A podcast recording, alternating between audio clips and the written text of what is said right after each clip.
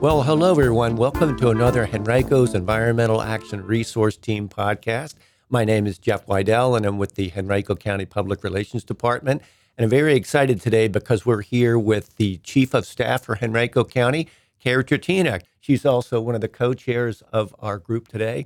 So, Cari, hi. How you doing? I'm doing great. I love talking about the environment. So I'm happy to be here today. Excellent, excellent. Well, our group has been coming along fairly well. Why don't you um, give us a brief on really what the Heart Committee is? Absolutely. So the Heart Committee, which has been recently branded, but it started off as just the Environmental Committee. It it it came to fruition because the the government itself, Henrico, has been really active in environmental initiative since 2013. And before I get into the heart, I do want to talk a little bit about those efforts. You Okay. know, uh, because every department has really taken it upon themselves since 2013 to figure out how to positively impact our local ecosystem, right? Right. So, um, if you look at our buildings, what we've done when we construct new park facilities or schools, we get some kind of LEED standard, you know, a, a high standard of efficiency. So, we have 22 of those buildings since 2013. Mm. We have six rooftop solar systems. And so that traverses both school and county properties. And now we're looking to install solar systems at landfills. Mm. Yeah, that's, I mean, talk about a great use of, of vacant land. Um, we've restored 15,000 feet of stream. So we've helped water quality by, you know, re regulating erosion and sediment that's been impacting our stream beds. Mhm. We've conserved more than 2,000 acres of historic, rural, and riverfront properties in eastern Henrico. I mean, 2,000 acres. Wow. That's incredible. It is know? amazing. and 2.5 miles of one of those properties is just the James River. Mm. So think about what's possible from a passive recreation perspective and conservation. We've expanded mass transit. It's been actually the largest expansion in GRTC's history or our bus system here in the greater Richmond area to cut down on commuter trips.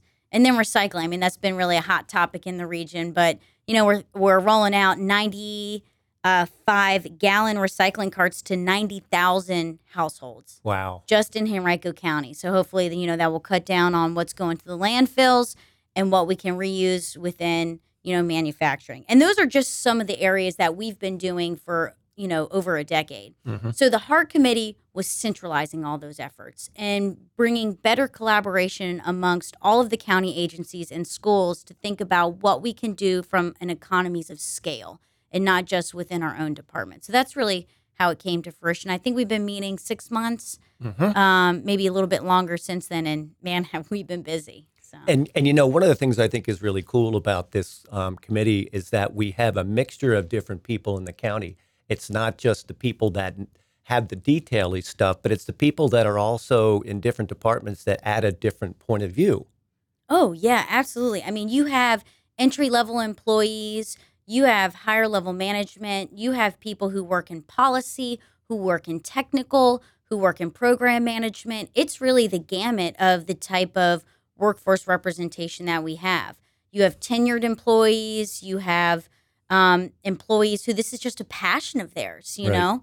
Um, or it's an emerging trend. You know, I, I like to bring up the fact that the Sports Entertainment Authority is represented and is very active Right. because that's ESG, so environment, social, and governance efforts are becoming very popular within corporate and tourism sectors. And so it's important that they stay engaged in what the county is doing to help attract more of those opportunities. Right. And and another thing too that and I know I'm kind of jumping around, but another one of the key focuses that we want to try to do is get the word out to the community. We're working on a oh. website, but one of the things that I've been able to participate in you as well is community outreach about really getting out there and meeting people. And so we've had two events so far that we've been involved with Earth Day and then we also had the opening of the farmers market at Dorey Park. Yeah, you had, I mean, I remember both of those times the booth was busy the whole time. I Yep. mean, and, and people were talking about a variety of things when they were coming up to community members. They were asking us, well, who are you first off, right? Because we're a new group. So we got to, you know, help brand ourselves. But they wanted to learn about recycling. They wanted to learn about, you know, our land policies and our development policies. One that's um, open for public comment and input now is called our comprehensive plan. Mhm. So that dictates what the county looks like in our um, in our development patterns for decades, right?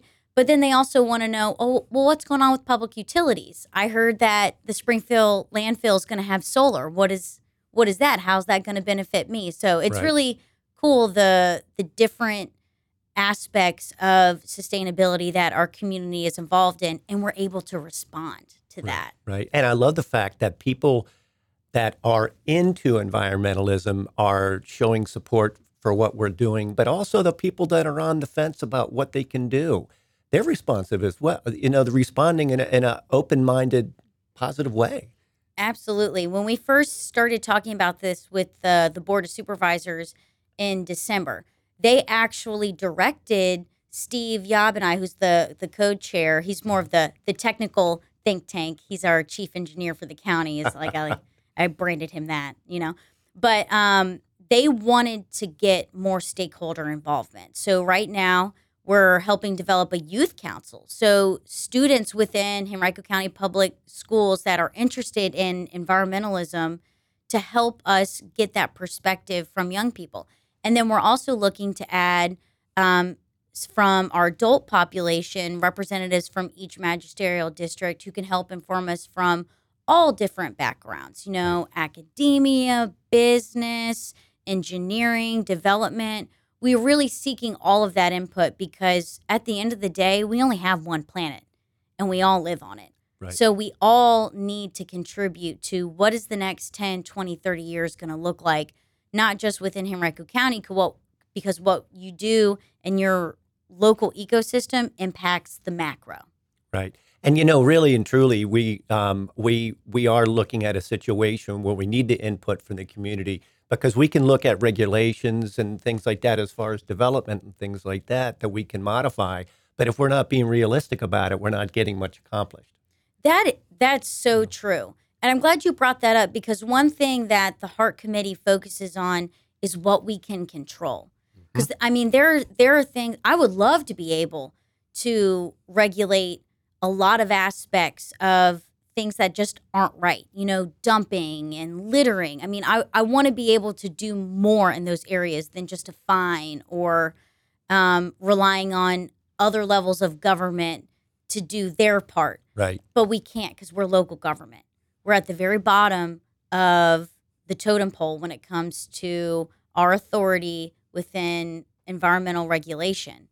But we can control a lot. We can control what we do with our um, our own facilities, our own construction activities.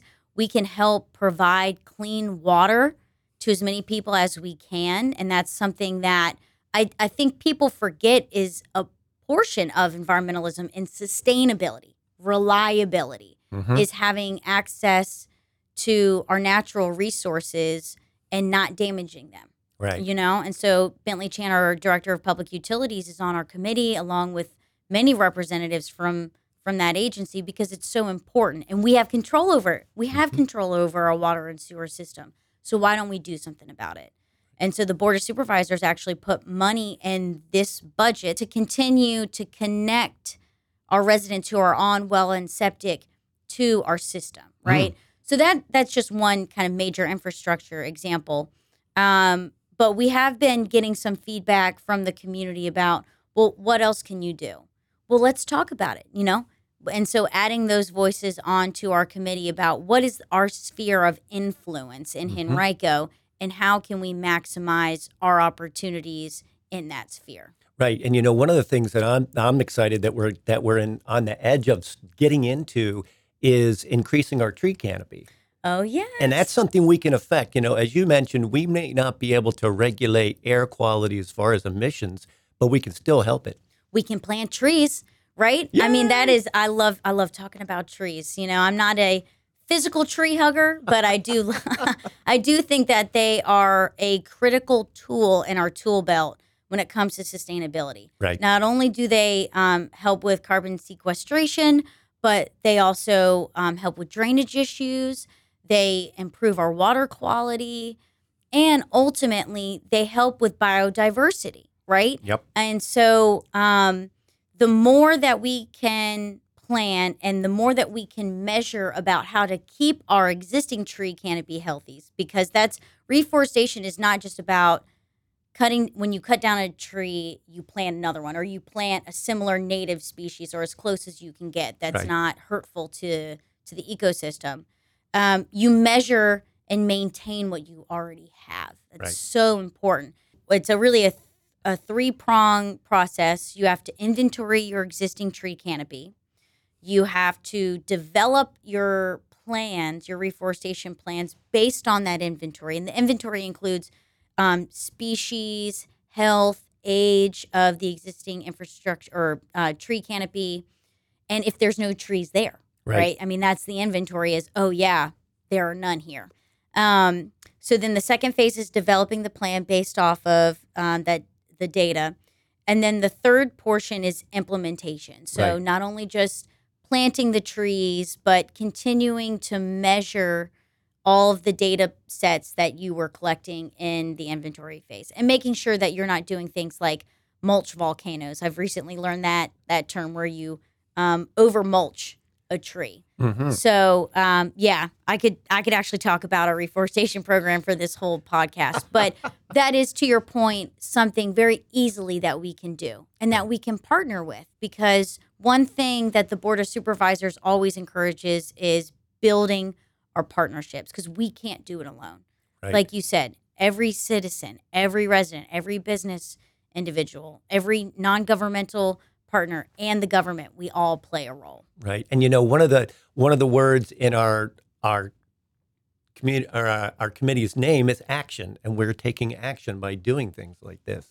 We want to get things going. So another thing too, that I just wanted to address as well is that as Henrico County government, we want to show by example. So we're looking Mhm. to reduce our resource use, save energy, variety of things like that. Don't you think that's important? Oh, absolutely. I mean, that's it, not just in environmentalism do we want to LEED by example. We've led by example in other areas like fiscal stewardship and business friendly environment. So why wouldn't we? You know, all the things that I just mentioned before about what we've done since 2013. I don't hear about other local governments having, um, you know, 22 lead buildings or 15,000 feet of streams restored. I mean, those are significant. Um, and we're every time that the committee meets, we're getting closer and closer to having more of those examples for others to follow. Right. I mean, we uh, what we met about a month ago, and we're going to meet, I think, next week. Yeah. And we've de- each subcommittee, I believe there's five subcommittees now. They've all developed a series of short-term and long-term goals. Some of those include looking at other renewable energy sources. So not just looking at solar. What can we do with some of the energy that um, from water? What can we do Mm. um, with our existing plants, whether it's at our water reclamation facility or our landfills, to convert some of that gas to power? Right? Um, we're already doing it on on at the Springfield landfill. What about more? What can we do more with not just solar but other renewables? Right. Um, our water committee, you know, to the point of telling people what we're doing and showing by example, we haven't been doing a good job of showing the community all the things that we have going on. And so I think the short term goal for our water subcommittee is focusing on promoting all the activities. Like we have a rain barrel program Right. And I don't think it gets used that much, or a lot of people don't know about it. And maybe they do know about it, but they don't n- understand the benefits. And so we want to be able to provide that.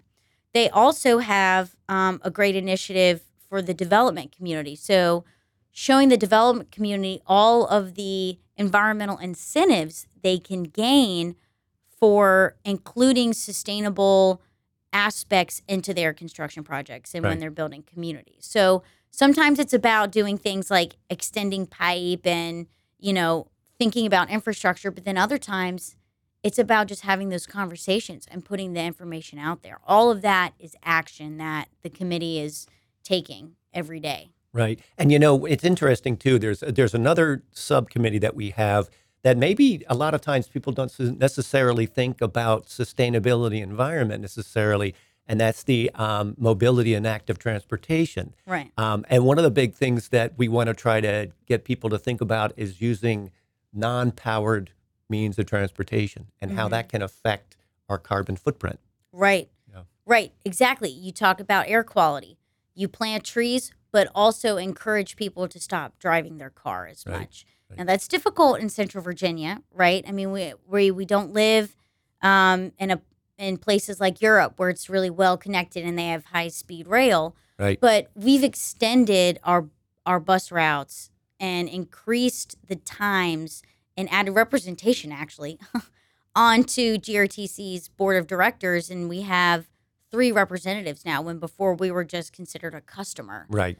Um, we're also looking to implement a bike plan Mm. as part of our comprehensive plan that I mentioned earlier. We've never had a set goal of, you know, in by 2033 we want to have these certain lanes available or connection points for bikes. Right. We're looking to add uh, more multi-use paths, so Mhm. not just bike lanes, but pedestrian and bikers, and connecting more public places. Right. So we have we have pockets in the Brookland district and in Fairfield where we have a library and a rec center, but they're not connected by sidewalk. Right. Well, what if we did that? Right. How could that help communities that surround those amenities? And they're not far. Mm-mm. It'd be a very easy walk on a non, uh, you know, August day when it's really hot outside. But yeah, um, multimodal activities are really important because the the less time your car is on, the better it is for our air quality. Um, and it's just figuring out smart ways of achieving it because it's also not inexpensive Right. to build sidewalk and roads and connect bikeways. So I think what's interesting about that subcommittee is they're thinking of cost efficient ways as well. So Yep. instead of um, building a whole a bike lane, are there ways when we're paving the road and we can just restripe it differently? Right. You know, so that it still protects the biker, but we're not spending five million dollars. Right. And we're looking at things that we can try to accomplish sooner than later. And that all, that recipe of Mhm. sooner than later, a lot of times is being smart about what you already have. Absolutely. You know. you Yeah. know. Cool. Absolutely. Well, we've gone over a lot of stuff. There's just anything else that you wanted to include? We're doing so much. Well, I just really encourage everybody to stay tuned. I mean, you've done quite a few podcasts now, right? Yep. Yep. You did one about worms. Yes, we did. Yeah. Yep. Yeah. So I think the the more they stay uh, in tune with your podcast and all the o- other efforts that the outreach subcommittee is um, trying to maintain and grow Right. throughout, you know, the next couple of months, and and just reach out. I mean, um, you can easily find me on the county's website. Right. Steve Yob, like I said, is uh, my co-chair. He's always willing to get technical and to work through interesting engineering ideas. Um, but just encourage the general public to continue to stay engaged. We Very- need you. Very good. And and we can't forget about the fact that we have our friend here, Stuart, our Yeah. envir- our eco turtle, and he always mentions to choose to reuse and to try to be uh, good stewards of the environment. So I want to thank you so much for joining me today. I really appreciate it. It's been a lot of fun. Yeah. information. Absolutely. And uh, we'll uh, we'll see you all next time. Sounds great. Bye.